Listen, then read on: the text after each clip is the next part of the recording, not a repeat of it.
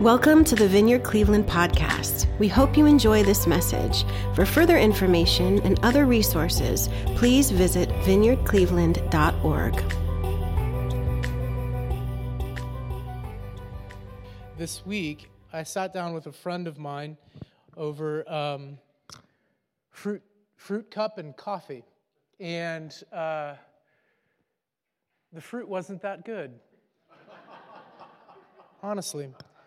But the conversation was wonderful and spirit led, and, and he challenged me, you know. He, he, he told me, he looked me straight in the, and this is why I love him, because he's honest with me. He said, Eben, your God is too small. Your God is way too small.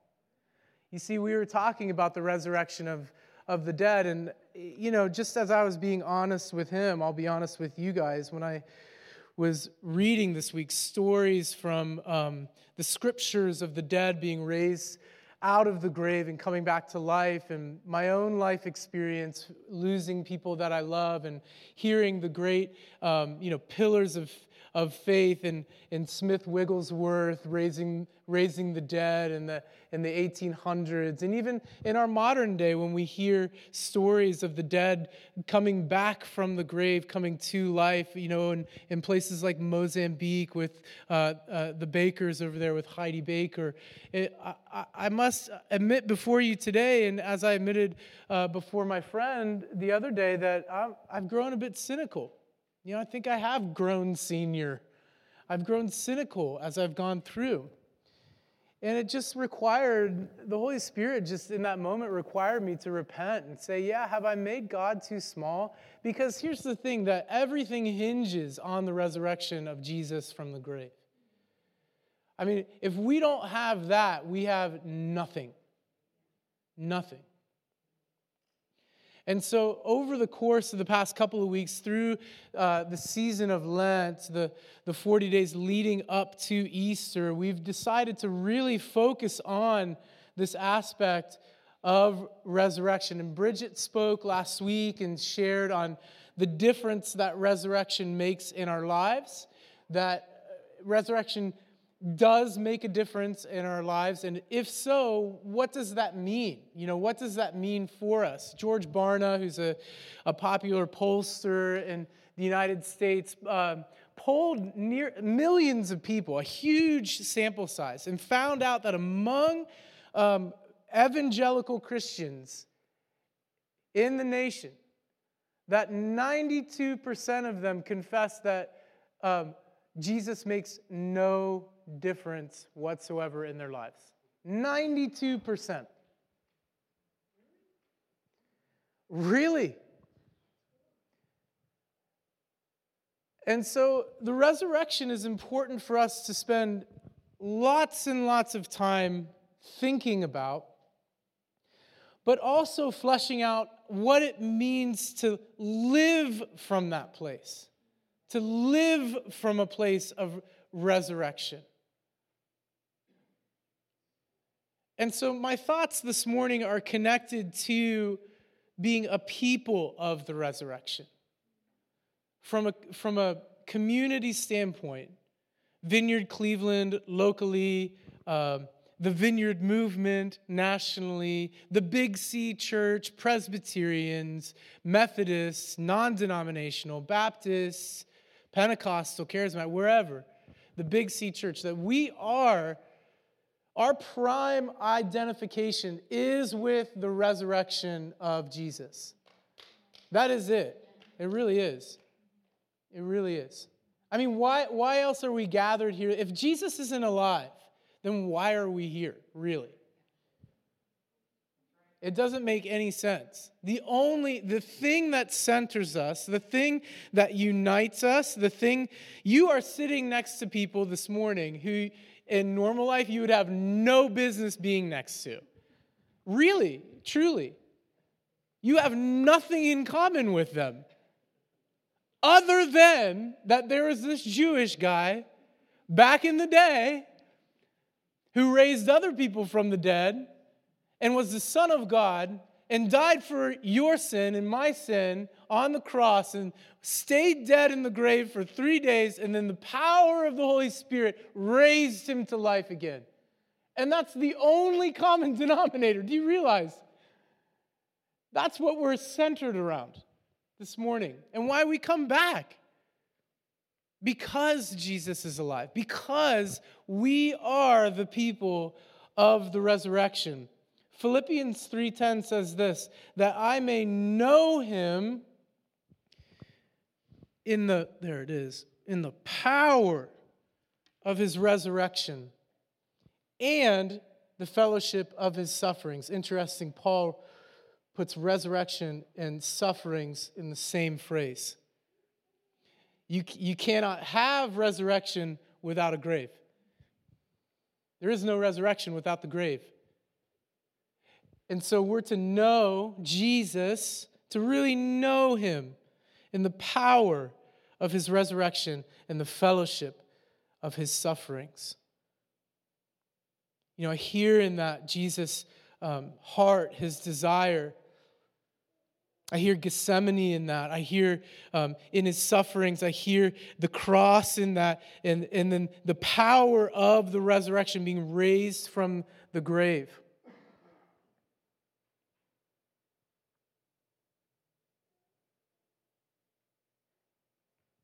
You know, there's a story of uh, Smith Wigglesworth. He was a revivalist back in the day. Before that, he was a plumber. So God can use anyone. He really can, and He will. Everybody gets to play, truly. And Wigglesworth knew, in fact, one of some of his last words before he died were just like, blot my name out. As long as nobody knows my name, as people know Jesus' name, that's what's important. That people would know Jesus' name, not the name Wigglesworth, that that would be erased from history and that Jesus' name would shine. Well, one time, uh, Wigglesworth was invited to some town in London and, uh, to, to preach, which he often was.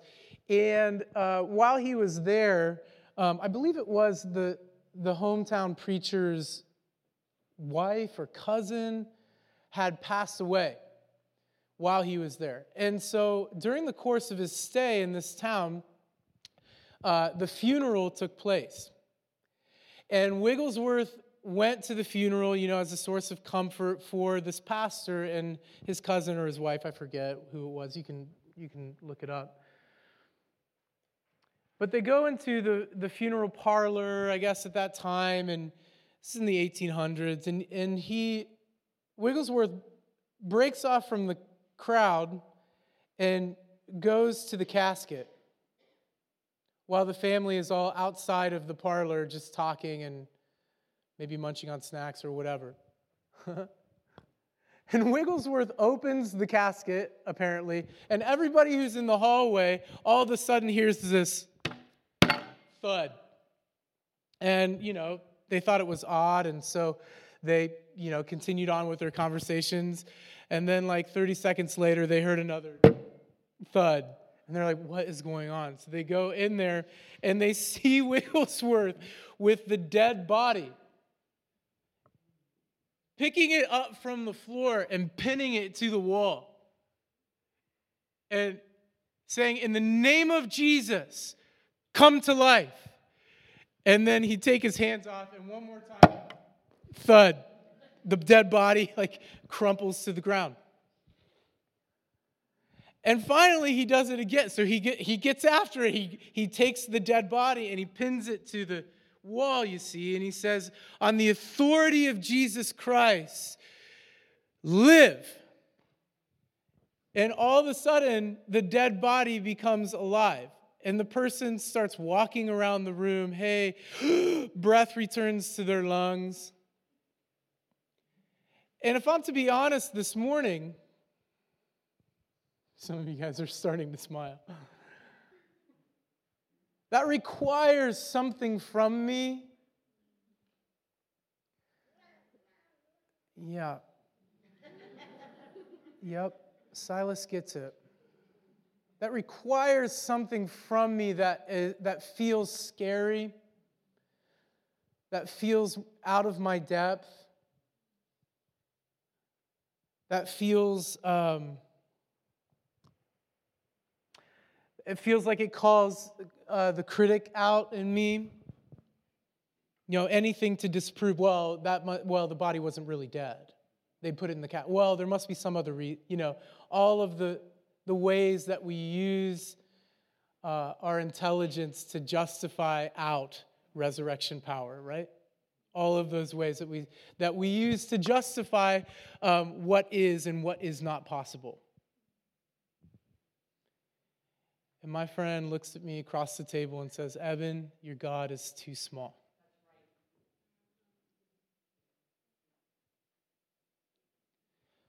Resurrection power, to know him in the power of his resurrection and in the fellowship of his sufferings, requires us to be hungry, to be thirsty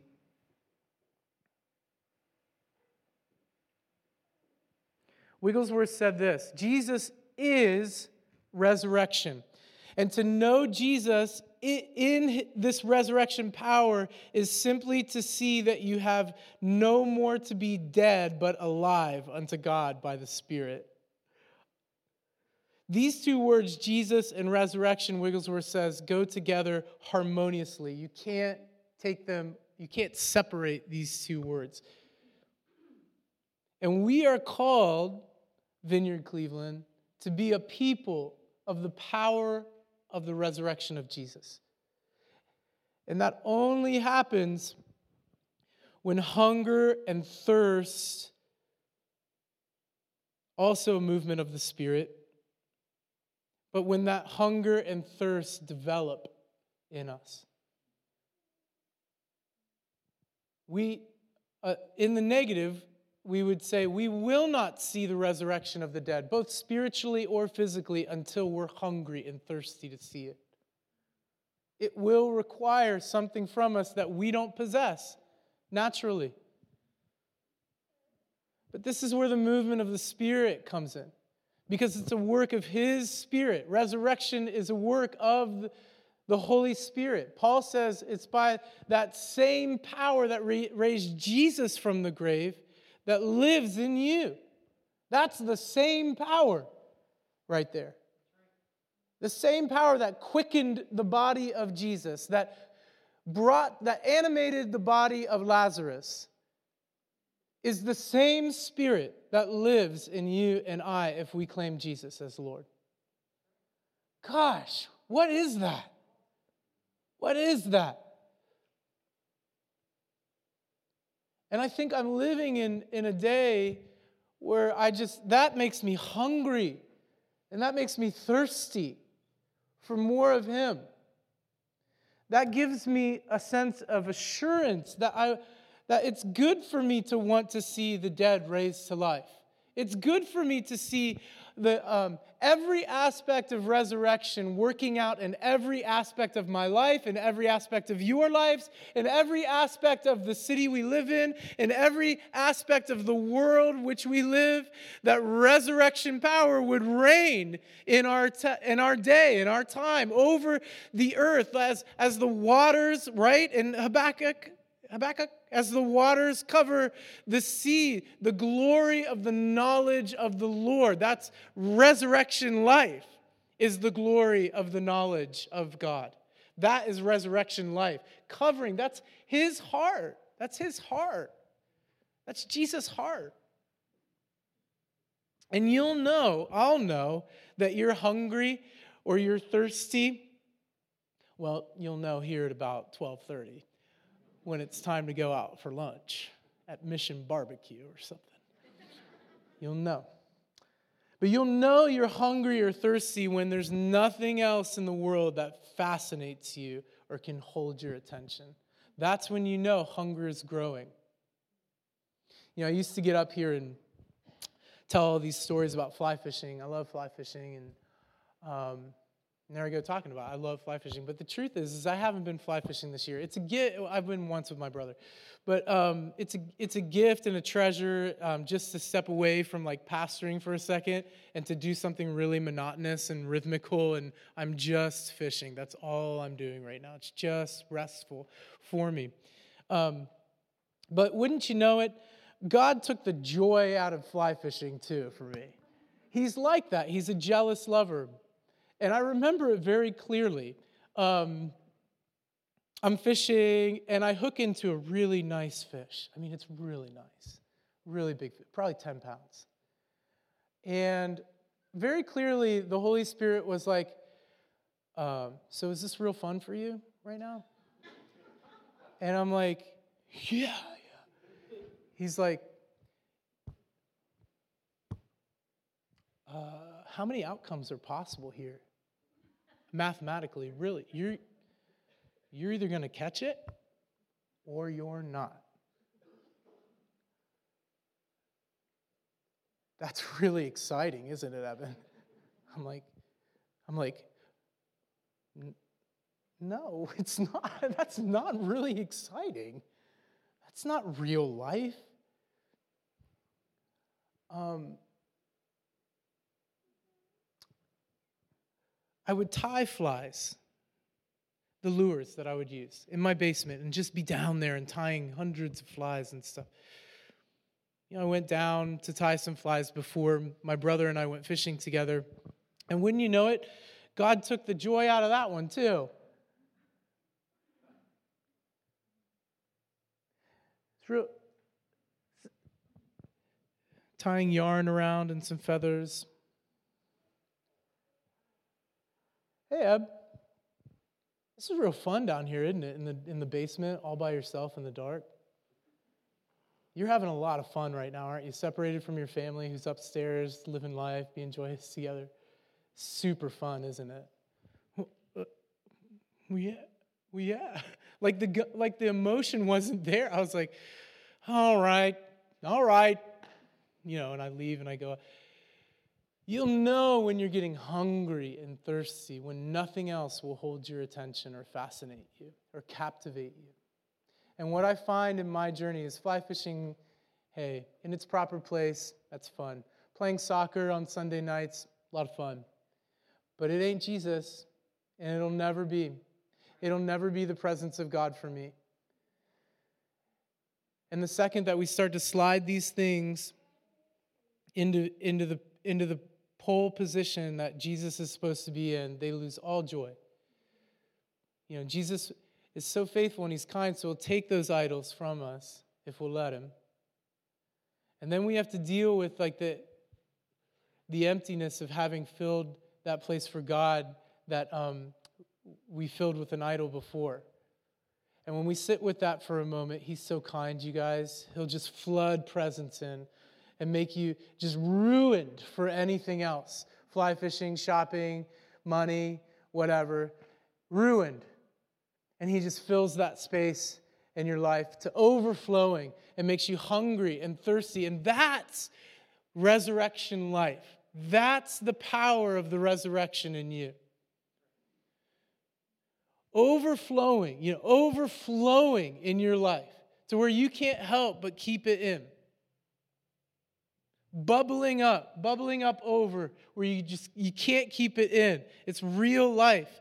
And we're doing resurrection life together here at Vineyard Cleveland. We are presence people. We bring the sign that out there bringing life to the city.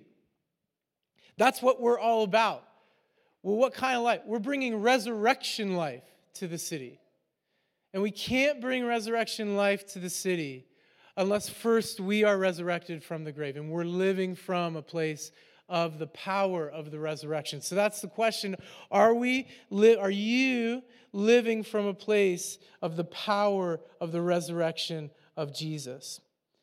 And if we're to do this, we must be hungry. We must be thirsty to taste and to see and hunger. When it comes to immersing ourselves in the scriptures, worshiping long and often, praying for one another. When we gather, that's the lab. That's where resurrection life is tested and nurtured, and that's how we become all that we're supposed to be in the Lord. When we gather together, the scriptures are really clear. We're to do three things. Well, four if you count breaking bread. And we're to do these three things Every time. Not just sometimes, every time. We're supposed to open the Word of God. We're supposed to open the Bible and read it.